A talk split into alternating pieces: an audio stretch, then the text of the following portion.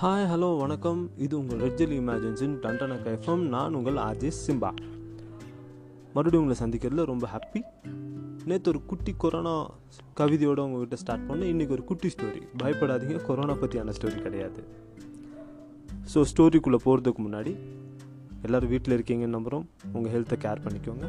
Thank you இப்போ story உள்ளே போகலாம் இந்த ஸ்டோரியில் பார்த்தீங்கன்னா ஒரு பேங்க் மேனேஜர் ஒரு பேங்க்கில் டெபாசிட் பண்ணுற ஒருத்தர். ஸோ அவங்கள பற்றியான ஸ்டோரி தான் இது.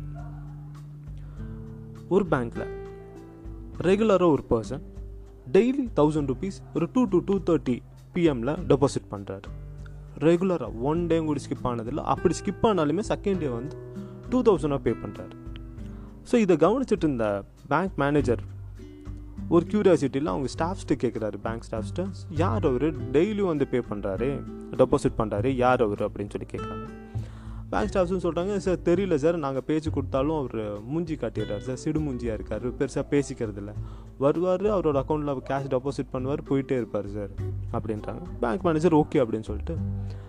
அப்படியே வாட்ச் பண்ணிட்டே இருந்தவர். அவர் வர டைமிங்கில் டெபாசிட் ஆஃபீஸ் முன்னாடி மீன்வேல் அந்த கேபினெட் முன்னாடி போய் நிற்க ஆரம்பிச்சிடறாரு. ஒரு இன்ட்ராக்ட் பண்ணுறதுக்கு வேண்டி. அவரும் பேசுறதுக்கு இன்ட்ராக்ட் பண்ணுறதுக்கு ட்ரை பண்ணி பார்த்துருக்காரு.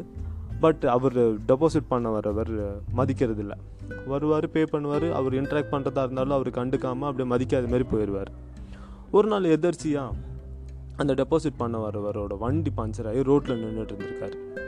நம்ம பேங்க் மேனேஜர் அந்த வழியாக வந்தவர் லிஃப்ட் கொடுத்து நம்ம பேங்க்குக்கு கூட்டிகிட்டு வந்திருக்காரு. அந்த பேங்க் அந்த லிஃப்ட் கொடுத்த கேப்பில் அவங்களுக்குள்ள ஒரு குட்டி பாண்டிங் அந்த ஹெல்ப் பண்ண ஒரு நன்றிக்கு அவரும் சிரித்து பேச ஆரம்பித்தார் ரெகுலராக பேங்க் வந்தாலும் அவர்கிட்ட பேசுகிறது இன்ட்ராக்ட் ஆகிறதா இருந்துகிட்டே இருந்துச்சு. ஒரு நாள் நம்ம பேங்க் மேனேஜர் என்ன பண்ணார்? இவர் என்ன பண்ணுறாருன்னு தெரிஞ்சுக்கணுமே அப்படின்ட்டு டெபாசிட் பண்ணுறவர்கிட்ட கேட்டார். சார் நீங்கள் என்ன பண்ணிட்டு இருக்கீங்க? டெய்லியும் வந்து இப்படி பே பண்ணுறீங்களே மீன் டெபாசிட் பண்ணுறீங்களே நீங்கள் என்ன பண்ணிட்டு இருக்கீங்க? அப்படின்போது இவர் டெபாசிட் பண்ணுறவர் தயக்கத்தோடு நின்றுருந்தார். இல்லை என்ன சார் நம்ம தான் க்ளோஸ் ஆகிட்டோம்ல இதுக்கு மே இந்த இப்போ நீங்கள் சொல்லலாமே அப்படின்ற சொல்லும்போது சொல்கிறாரு சார் எனக்கு பிஸ்னஸ் எல்லாம் எதுவும் கிடையாது.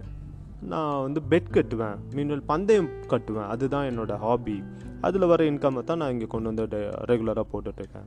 ஸோ ரெகுலராக போடுறீங்க ஒரு தடவை கூடி நீங்கள் தோத்தது இல்லையா அப்படின்னு கேட்கும்போது ஒரு தடவை கூடி நான் தோ தோத்ததில்லை. நான் தோக்கவும் மாட்டேன். அப்படின்னு சொல்லும்போது பேங்க் மேனேஜர் இவர் கொஞ்சம் நக்கலாக பார்த்ததில் இவர் கொஞ்சம் கடுப்பாயிட்டார். வேணா நான் உங்ககிட்ட பெட் கட்டுறேனே நான் தோக்க மாட்டேன் வேணா பார்க்குறீங்களா? அப்படின்னு சொல்லி சொல்லும்போது பேங்க் மேனேஜரும் அந்த இடத்துல அவரோட ஸ்டேட்டஸ் விட்டு கொடுக்க பண்ணிக்கலாமே அப்படின்ற மாதிரி சொன்னார். ஓகே சார் பெட் கேட்டுக்கோங்க. நாளைக்கு டூ டு டூ தேர்ட்டிக்குள்ளே உங்களோட கால் தொடையில் பச்சை கலராக மாறிடும் வேணால் பார்த்துக்கோங்க அப்படின்னு சொல்கிறாரு அவர் என்னத்தோட எப்படிற பச்சை கலராக மாறும்? அப்படின்ற மாதிரி யோசிச்சுட்டு சரி ஓகே அப்படின்னு சொல்லிட்டு பெட் அக்செப்ட் பண்ணிட்டு அப்படியே கிளம்பிட்டாங்க. மறுநாள் ஆகுது. இதுக்கு பிட்வீனில் மேனேஜர் ஒரு நிறையா டைம்ஸ் அவரோட பேண்ட் ரிமூவ் பண்ணி அவரோட தொடையை செக் பண்ணிக்கிறாரு. ரெஸ்ட் ரூமில் போய் மிரரில் பார்க்குறதும் வீட்டுக்கு போய் மிரரில் பார்க்குறதும் அந்த சைடு இந்த சைடு எது க்ரீன் கலராக மாறுதா அப்படின்னு சொல்லிட்டு அந்த ஒரு டேவே போயிடுச்சு. செகண்ட் டே ஆகுது. மறுநாள் பெட்டிங் டே வருது. மத்தியானம் டூ தேர்ட்டி ஆக போகுது. அதுக்கு முன்னாடி ஒரு வீட்டிலேருந்து பைக்கில் வர வேண்டியவர் பைக்கில் போய் எதாவது ஆக்சிடென்ட் ஆகி க்ரீன் கலராக மாறிச்சுன்னா என்ன பண்ணுறது ஸோ டிரான்ஸ்போர்ட்டில் ஏதாவது பஸ்ஸில் ஏதாவது போகலான்னா வேணாம். ஏதாவது இருந்துச்சுன்னா என்ன பண்ணுறது அப்படின்னு சொல்லிட்டு பேங்க் வீட்டிலேருந்து பேங்க்குக்கு நடந்தே வந்துட்டார். ஓகே அப்படின்னு சொல்லிட்டு.